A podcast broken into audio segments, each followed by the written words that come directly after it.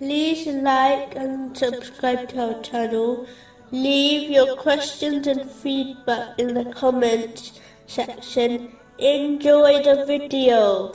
Moving on to chapter 29, verse 67. Have they not seen that we made Makkah a safe sanctuary, while people are being taken away all around them?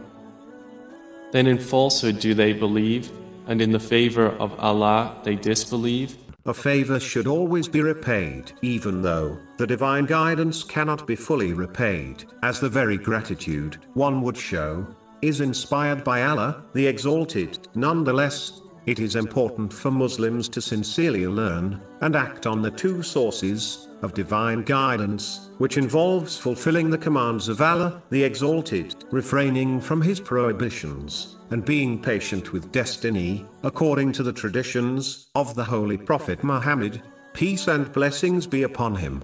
In addition, they must fulfill the other aspects of true gratitude to Allah, the Exalted, which includes showing it internally by acknowledging the blessing comes from Allah, the Exalted, through the tongue, by praising Him, and through actions, by using them correctly, according to the teachings of Islam. This will lead to the increase in blessings. Chapter 14, verse 7. If you are grateful, I will surely increase you in favor. Moving on to chapter 29, verse 68.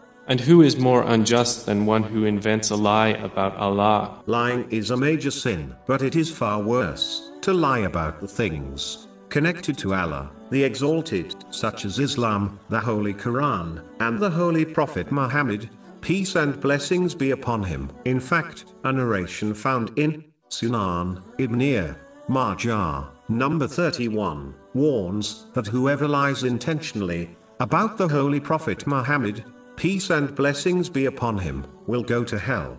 Therefore, a Muslim should not only avoid intentionally lying about things connected to Allah, the Exalted, but they should even strive to avoid unintentionally lying. This is caused when one fails to fulfill their duty of obtaining useful knowledge, which has been advised in a narration found in Sunan Ibn Majah, number 224. This leads to ignorance, which can lead one to making untruthful statements about Allah, the Exalted.